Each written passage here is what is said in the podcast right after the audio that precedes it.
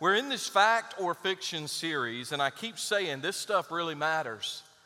I keep pressing into the fact that it really makes a difference if you believe in a literal historical account of Genesis and what we can come to understand is how the different people groups came to be, how the great world religions came to be. And this text has a lot to do with that. In fact, let's look at our memory verse for last week and this week. And y'all go ahead and say that with me. It's God promising to Abram, who would become Abraham, I'm going to bless you, and through you, I'm going to birth an entire nation. In fact, it would be the Jewish people. So join me, please. I will bless those who bless you, and I will curse him who curses you and in you all the families of the earth shall be blessed. Good. It's Genesis 12, 3. Now, look at it for a moment. Remember those words we focused on last week, like blessing. Let's take some uh, words out. I think you know it. I will bless those who bless you, and I will curse him who curses you, and in you all the families of the earth shall be blessed. Very good. And so last week we said, look, God bless you means so much more than a response to a sneeze. God's blessings often come through unlikely people and impossible circumstances. And God's blessings for many often come through the obedience of one. Now, yes, the one is Abram in the story, but the ultimate one would be a descendant of Abram, the Lord Jesus Christ. I was going to call this message Obedience Before Understanding. And I thought that was a pretty good title. But a few weeks ago, as I was working on this, trying to get ahead for this mission trip and some teaching there, uh, I said, Cindy, if you come up with something better, I think we might have been eating lunch or something. I said, if you come up with something better, shoot me a text. And so that same day, I'm working and I'm writing, and she sent me a text with two words obey anyway. And I said, oh, that's better. And so I decided I'm going to use that, obey anyway. And I, and I got to thinking about that, obey anyway. I, I married a poet and didn't know it, right? She can rhyme anytime. Uh, that's enough. It's getting rough. Okay, so let's move on. Let's move on. married a rapper with a beautiful flapper. No, I'm kidding. Okay, that's enough of that. Okay, but obey anyway. When she said that or when she texted me that, I thought, that's what it is, right? God tells us to do something, and we'll talk about how we get God's revelation. We're gonna, that's very important, not just, oh, I have a fuzzy feeling. No, no, no, no, no. God confirms a call, and you said, but God, I don't like that. The Bible tells us, obey anyway. But God, I don't understand that.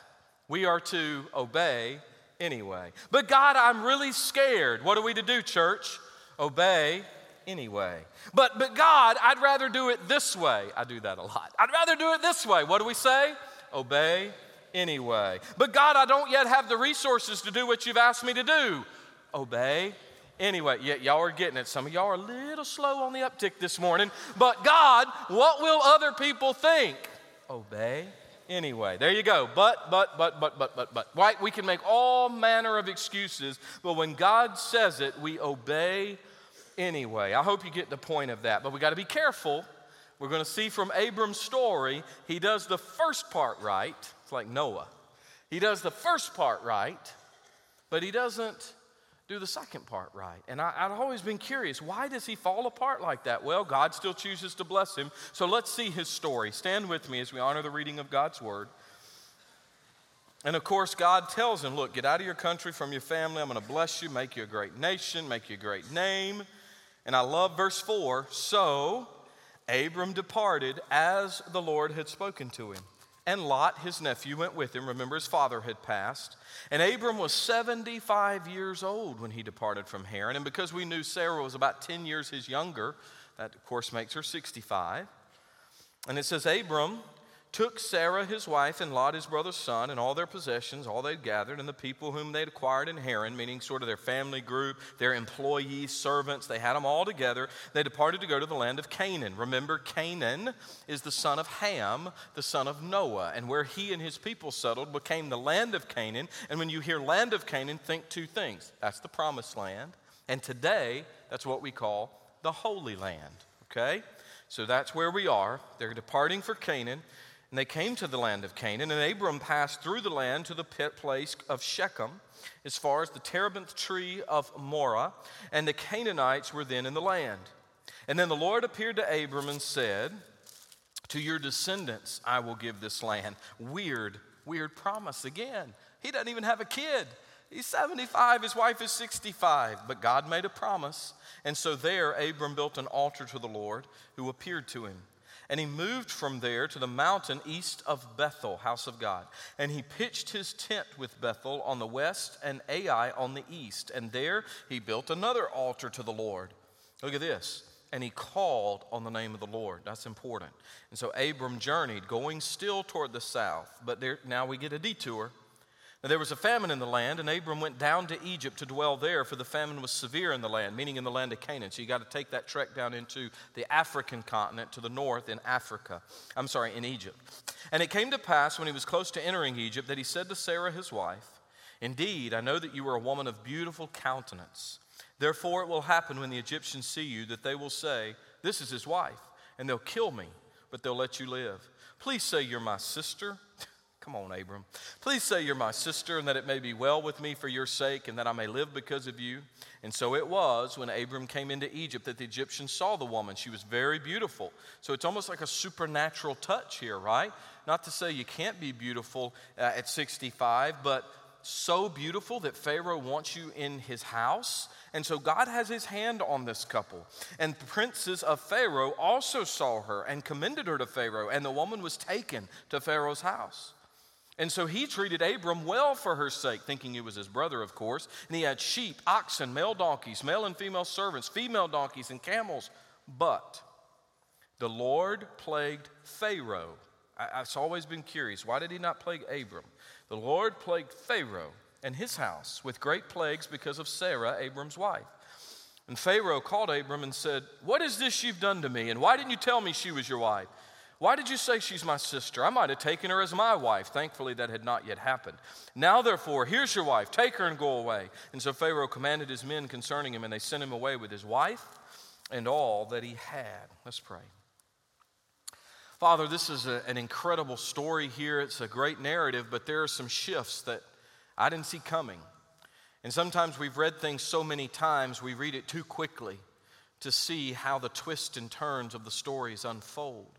But I pray today that through the twists and the turns, you would help us to key on the major truths that are here. Let us not get sidetracked into the peripheral, but let us focus on being an obedient people and avoiding those detours that can distract and even destroy. Thank you for what you're doing in the life of your church. Thank you for what you did in the life of Abram, who would be Abraham, the father of a multitude. In Jesus' name we pray. Amen. Thank you and be seated. So, if you want to jot down some things on your grace notes, let me give you number one in your listening guide. When the Lord gives us a clear word, we must obey regardless of age or understanding. When the Lord gives us a clear word, we must obey regardless of age or understanding. If you just were to scan back over the first half of chapter 20, you're going to see in verses 1 to 9, particularly 4 to 9, Abram just does what God tells him. He doesn't have a lot of instruction. Leave your father's house, get out from your country. I'm going to show you where you're going to go. I'm going to make your, land, your name great. And he's 75 years old. Rarely in the Bible do we really get a lot of age markers on people. We don't get that a lot, particularly in the Old Testament. We don't get a whole lot except like the age of their death. But here we get age markers, several of them in the narrative on Abram's life. It's testifying to God's mighty work in his advanced age. If some of you are 75 and up today and you think, well, God's not, God's finished with me or I'm retired from the ministry or the work, don't buy that lie. God's still going. Maybe God's getting ready to start something new in your life. Uh, and they go to Canaan, right? This is the geological, or I'm sorry, geographical stage for God's act of salvation. This is where Jesus will be born. It's where he'll do the bulk of his ministry, a little bit of a flight into Egypt. But Jesus works around this area, the land of Canaan, the promised land. He is crucified for our sins, buried and raised by the power of God in this land. And of course, it's not that big of a deal that Abram's 75 and he's going to have descendants, but it is a very big deal for Sarah, who was barren and who is 65, and yet she's still going to have a child. Because when the Lord gives us a clear word, we got to obey regardless of age or understanding. Now, I don't mean be foolish and run ahead of the Lord. I can do that if I'm not careful. But I don't mean be lazy and lag behind the Lord. I can do that too and say, oh, I don't yet have the faith to step out here. But to be in lockstep with God and His instructions. And remember, I told you last week, God gave him all the instruction he needed. He didn't specifically get into the details with him yet, but he said, Abram, I'll guide you here. I'm going to guard you here. I'm going to help you. Clearly, Abram didn't fully surrender and believe God. We'll come back to that. But Abram did decide whether or not he would obey, and thankfully, unlike Jonah, Abram obeyed quickly. No questions asked, no altering the plans. He got up, packed his bags, and he went on to where the Lord told him to go. He's a great example, a quintessential example of following God's call. But how do we get a clear word from the Lord? Remember, the Bible's not written yet. God is going directly and speaking to man. We call those theophanies, God showing up.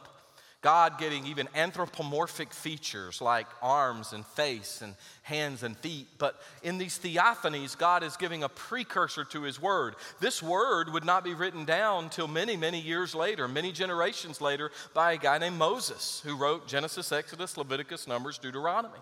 But how do we get a word from the Lord? Well, jot this down if you're a note taker now. The Bible is God's primary way of communicating with us.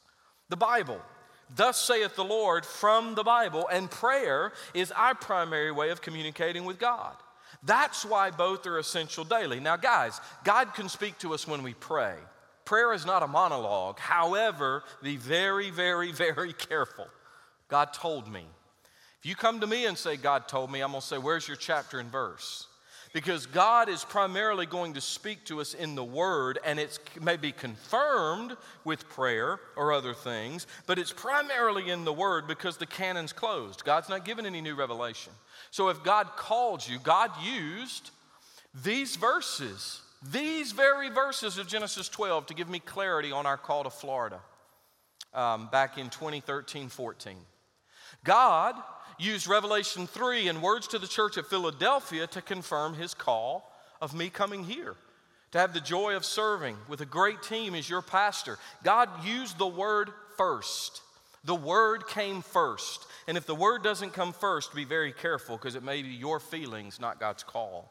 But here, Abram got a word from the Lord under this tree at Moreh or Moriah, and he heard God say, To your descendants I'll give this land. Didn't even have a kid. But he said, I'm going to give this to your descendants. Then he moves to Bethel and he builds an altar there and calls on the name of the Lord. You see, the people of Babel wanted to make a name for themselves, but God, through Abram, said, I'm going to make your name great. And so, what really counted now is he's calling on the name of the Lord. That word in Hebrew means to preach, to proclaim. He is verbally, vocally praising God. In other words, what we find here is really the birth of our faith. This is the birth of our faith. Abram, almost everybody recorded around him, all over the world scattered now, are recorded polytheists. They worship the God of the sun and the moon and the river and all of that. Abram is really our first recorded true monotheist. I, I realize that people like Abel sacrifice to God. But Abram is building altars and Abram is calling on the name of the Lord. And so this is an open confession of his faith. Isaac would later build an altar, his son. He would build an altar to commemorate the Lord's appearance to him. And Jacob, his son, uh, Abram's grandson, would build an altar in Shechem. What are we learning in this then? Well, a phrase I like to use quite often understanding may take time, but obedience must be immediate. Delayed obedience is disobedience. I tell my kids that a lot. Unless you are uncertain, now listen, don't run ahead of God. If you are uncertain, if you are lacking peace, if you have a check in your spirit, that would not be from God. And I'll tell you why. God is not the author of confusion, God is the author of peace. God will give you a peace and a sense of calm, even if you don't understand the details. In fact, Henry Blackaby would say, pray from the heart of God. I love that. He said, I'm going to be so in line with God. I've heard Dr. Blackaby at several prayer conferences over the years, and he would say, I'm so in line with God that I'm praying from God's heart. I'm starting to know what God is saying because I'm saturated in the scriptures and I'm praying from God's heart. Now, I'm going to be honest with y'all. I haven't done that the greatest, particularly with my own call. I expressed last week that God began to call me in 96 and I surrendered in 98 at the age of 22. And yet, I'm going to tell you something I've never told a church before. In fact, it's only really become clear to me in recent years. Cindy and I have never even discussed this a lot. I did have a faith struggle at 14. We were at a camp in North Carolina at the coast, and man, I didn't know if I even believed in God, um, but I was under such deep conviction through a concerned student pastor and through the Word of God, through Ephesians chapter 6. God brought me back to Himself, and I believe, looking back on it this many years removed, over uh, 30 years removed, I believe God was calling me to serve Him at 14. Actually, I believe God was calling me to surrender at 14. I did not do that. I ran for the next eight years and I had a lot of life experiences. I was already in the music scene. I began to travel. I went all over the world. I did shows, had incredible experiences, but there was a gnawing sense that it was not quite right. There was a gnawing sense that I wasn't dead center in the will of God, and I never had the full peace of God, though I did know I was a child of God.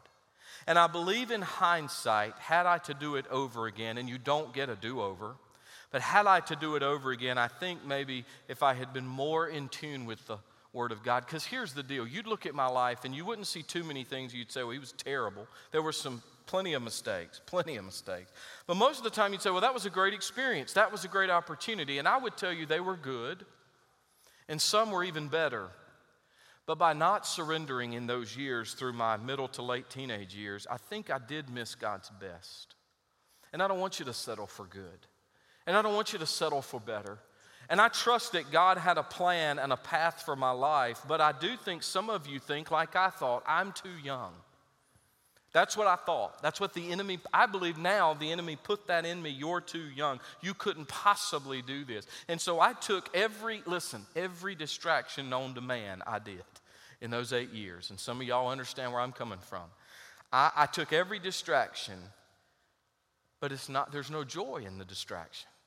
And so I think some of you think I'm too young, and you have to remember Paul's words to young Timothy let no one despise your youth. And you have to remember, Abram could have easily said, God, I'm just too old.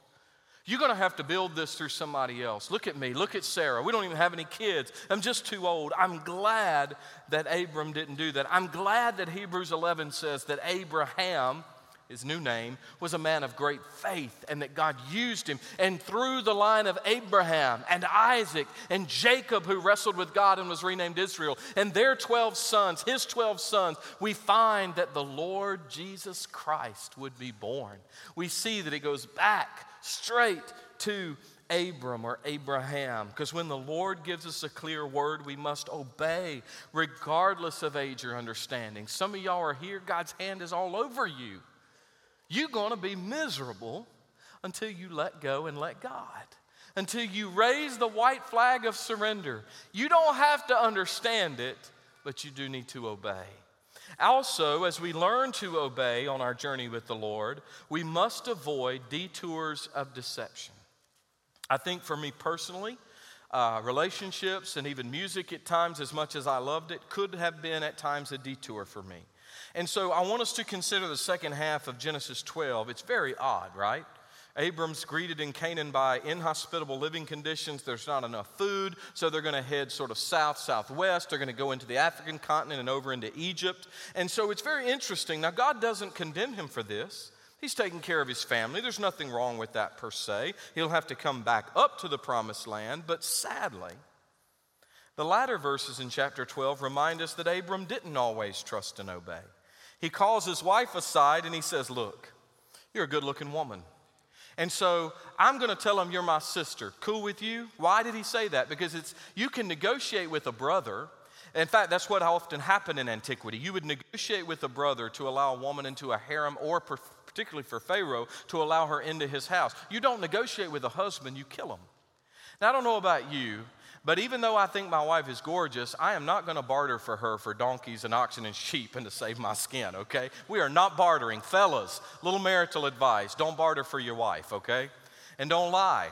And I know some of you are saying, no, no, no, no, no. Later, Pastor, over in chapter 20, it does say that she's his half sister. I believe scholars have bought that hook, line, and sinker, and I disagree. As I fleshed this out and studied the Hebrew very, very deep the last few weeks, I do not think that was true. In fact, uh, his father in law, or his father, Terah, or earlier, said that Sarah is his daughter in law. Never says he's his daughter. And in fact, the only person to ever utter that, well, she's really my half sister the only person ever say that is Abraham. He's trying to cover his tracks. I don't believe for one second they were actually brother and sister. In fact, the Levitical law that would come later through Moses would condemn that unilaterally. There would be a absolute condemnation of such acts. It would be incestuous, even if they were a half. So I want y'all to remember that a half truth really is a lie, okay? Now, I know just like the first service, nobody wants to write that down because sometimes we feel like we can get away with some half truths, but a half truth is a lie. I don't believe it was a half truth, I believe it was a full lie. When we get over to chapter 20, hopefully before the rapture happens one day, we'll see it again. But I don't think she was his sister. In fact, what's interesting is her beauty is compared to Rebecca and Rachel, those who would come down the line in the family. And Sarah's physical beauty was remarkable. But I love what Warren Wiersbe said about this whole thing. He said, What a poor testimony the Christian is when he or she mingles with the world and compromises. Someone has said, Faith is living without scheming. Abraham and all his descendants have needed to learn that lesson. Think about it. His nephew Lot lived with the world and lost his testimony and his wife. Peter sat by the enemy fire and denied his Lord. So, what happened to Abram? At least for a little while, and he didn't learn his lesson because he would do it again later. At least for a little while, Abram stopped trusting God. God said, I'll bless those who bless you, I'll curse him who curses you. I'm going to get you, Abraham. I've got your front and your back and your sides. And Abraham said, Sarah, come here, come here, come here, come here. We need to make a plan so that if they want to take you, they can do it, not kill me. That sounds awful. How do you think it would have made his wife feel? What do you mean you're going to give me up to his harem? What do you mean you're going to give me up to his house? I am your wife. Again, I wouldn't try this, fellas. Can you imagine what the Egyptians would have thought of Abram after they learned? I mean, it's not the first time plagues would come on the Egyptians, right? God would plague the Pharaoh in his home again later, many generations later, through Moses. So we see a pattern beginning to emerge. But imagine they would say, This is supposed to be the father of a new nation? He's a liar. This is supposed to be the guy through whom the whole world will be blessed. Who are you kidding? This guy's a schemer, a conniver. Take your stuff and get out of here. It's amazing Pharaoh didn't have his head.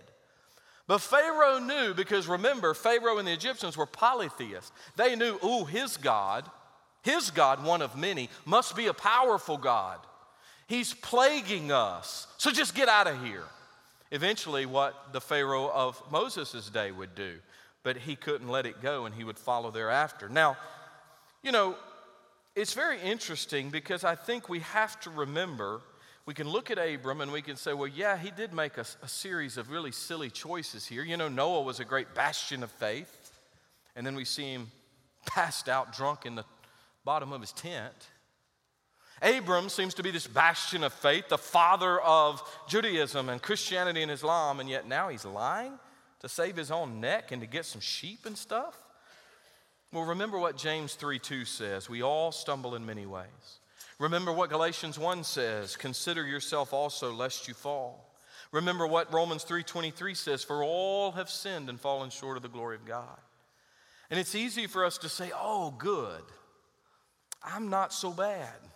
I'm not as bad as such and such or so and so, you know, and, and God did use some of that in my life. God did really tell me if He could use a donkey, He could use me. God really did confirm David messed up, and, and I can use you, Bobby, but be very, very careful with that type of character assessment. Everyone but Jesus stumbles in many ways, but this should not lead us to horizontal comparisons. Even though God may use this in your life for a brief time, I can't now look back and say, well, David did it, so I can do it. Well, Paul did it, so I can do it. Well, Abram did it, so I can do it. No, no, no, no, no, no. Our standard, our first and our last, our Alpha and Omega must be the Lord Jesus Christ. You put yourself up against another person, you'll look better than some, you'll look worse than some. You put yourself up against the Lord Jesus Christ, you're not there yet, friend. I love what I read in the Ray Comfort Study Bible. It's called the Evidence Bible. I'm reading it for my quiet time this year, cover to cover. And here's what he gave this illustration a few weeks ago, so I typed it down. He said, A little girl was once looking at a sheep as it ate the green grass. She thought to herself how nice and white the sheep looked against the green grass. But then it began to snow, and it snowed a lot. And the little girl looked at the very same sheep but she thought to herself how dirty the sheep looked against the background of the white snow. And when I look at just other people, I might think wrongly that I'm pretty clean. I've gone through the gutter, but I've come out. God's cleaned me up. But I'm not to compare myself to you, and you don't compare yourself to me. We're to compare ourselves to the snow white purity of the Lord Jesus Christ. And you know what happens when we do? We fall on our face before God and we say, I am undone.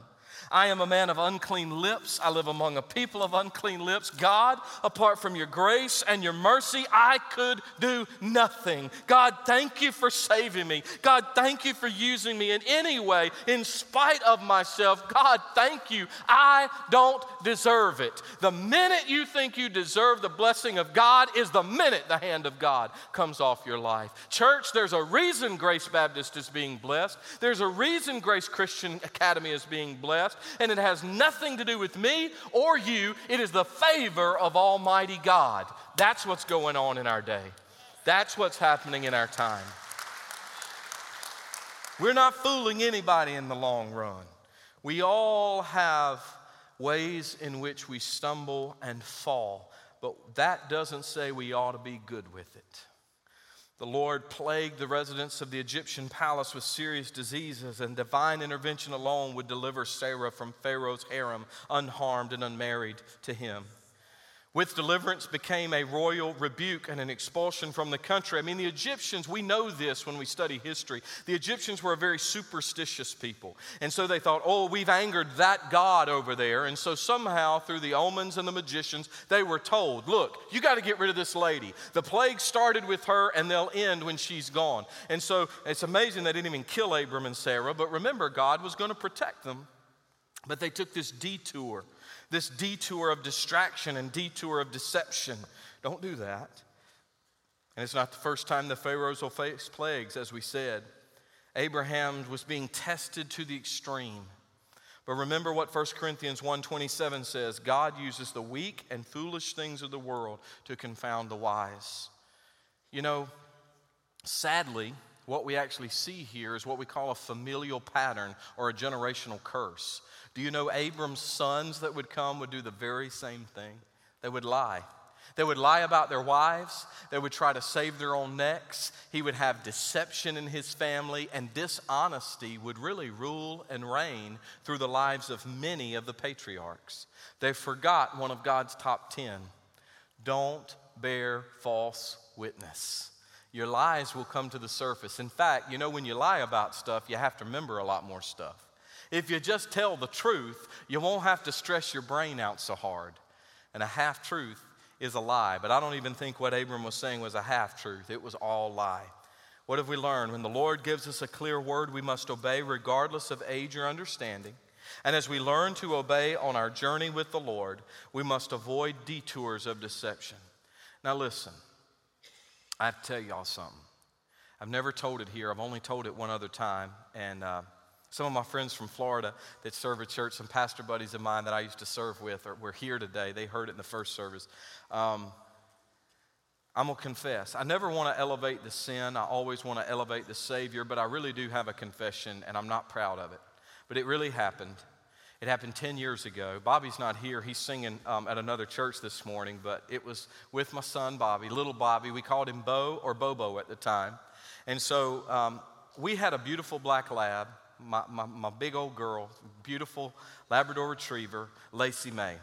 Lacey May was nearly a perfect dog, except she had a barking issue. When squirrels or rabbits would come into our yard or other things, she thought she had to bark and go crazy. So I needed a solution, and I'm pretty familiar with the hunting collars and all of that. But I was in Walmart one day, and I saw in the pet section um, a bark collar that said provides a mild static correction. So I picked it up. I thought, all right, we'll see. I know bird dog guys that use, you know, things. And I said, we're going to take it home. So for whatever reason, Bobo followed me into our bedroom, and Cindy was on the other end of the house at our kitchen cooking or doing whatever. So Bobby and I are in the, bathroom, uh, in the bedroom, and we go into the bathroom. I get some scissors, and I cut the package. And I'm looking at this thing, and I pull the little battery tab out, and I'm thinking, now, how do I know if this is going to work? Don't get ahead of me, y'all. Whoa, whoa, whoa, slow down. Slow down. Y'all too smart. You're smarter than the average bear. So I'm looking at the collar and I'm looking at him and I'm thinking, well, I'm not to put it on.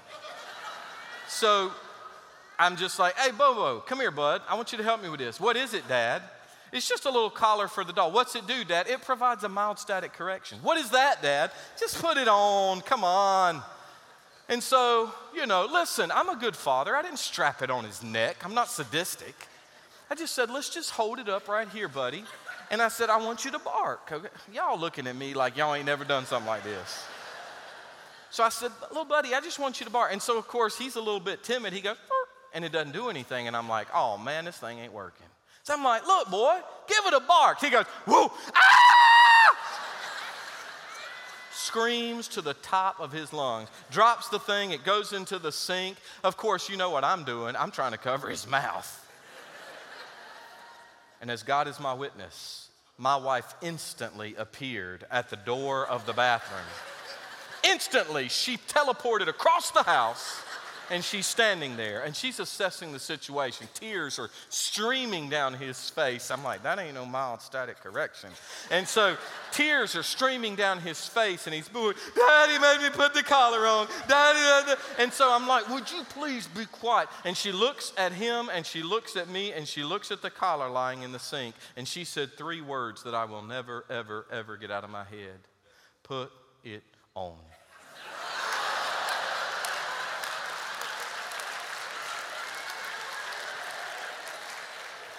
Baby. Look, I was just, put it on. Now, she is sweet and she is gentle, but in that moment, I promise you, there were flames coming out of her eyes. And of course, have you ever seen your kid who was really upset crying and the crying begins to shift to laughter? And he's like, Yeah, Dad, you put it on, you put it on. And I'm like, You stay out of this. And so he's now beginning to laugh. She's not going to let me out of the bathroom. I'm like, I'm the man of this house and I'm going to put that thing on. And so I took it and, you know, I kind of gently put it on to where the probes are sticking about right there. And then she said one more word that haunts my dreams. She said it. She said, bark. And of course, Bobby, yeah, bark, Dad, bark. And so, of course, I get away with the, er, no, Dad, oh no. And I let out a big one. And I promise you, the packaging is full of lies. That is not mild static correction. And I learned a very, very valuable lesson from my sweetheart that day. When you do something dumb, own up to it quick, take your punishment, hello, and move on. Just move on. And from that day to this, it has been a decade, but we still, well, they laugh about it. It wasn't really that funny to me. But the reality is, I did learn a very valuable lesson. Number one, if you own a shock collar, don't test it on your children. That's a freebie for today. But number two, when you do something dumb, just fess up. And don't try to wiggle your way out of it. Don't try to weasel your way out of it. You're going to be caught. And if your wife's not standing in the door, God already knows what you've done. Now, surely I'm not the only one that's done something that foolish. I hope somebody comes up and says you've done the same thing. But as Melissa comes to join me, I want to remind us all that we do need correction sometimes, don't we? Don't we all need to be corrected? And, and you know what? I don't want God to have to shock you into submission. And I don't want God to have to shock me into submission. But I do think there are times when God uses that divine collar to bring a reminder into our life. And here, Abram got in a lot of trouble in the journey. He could have very well lost his life. He certainly nearly lost his wife. But I want for you God's best and God's blessings. And even when you don't want to. There are two words you ought to live by obey anyway. Stand with me this morning.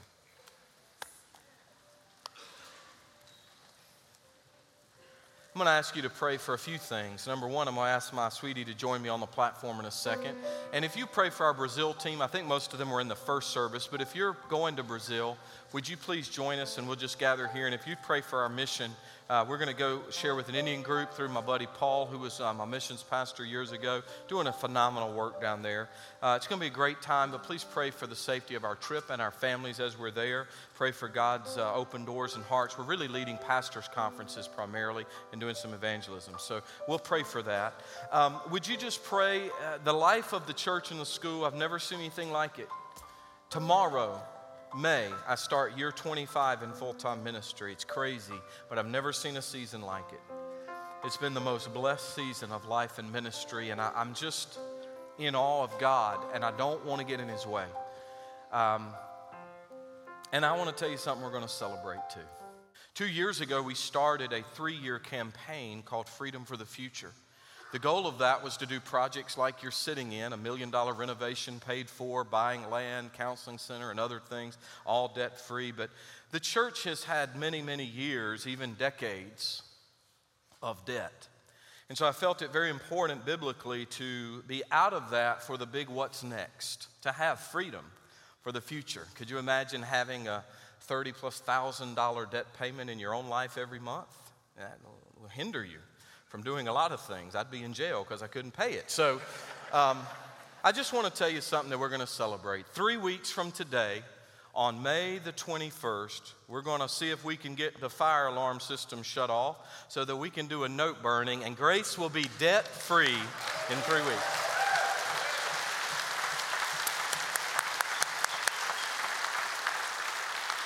So, earlier than we anticipated. You don't hear that a lot. Earlier than anticipated, we're going to be debt free for the great what's next. Um, of course, we are still looking at our Grace Performing Arts Center. The architects are working, but that's a whole different thing. But Grace Baptist Church, for the first time in a very, very long time, will be debt free. And we are so very excited about that. Thank you so much for watching us today. God is doing absolutely amazing things in and through our Grace Baptist Church family. If you'd like to share anything the Lord is doing in your life, feel free to reach out to us through our website or our app. And if you're ever in the Knoxville area, come by and worship with us and our family of faith here at Grace Baptist Church.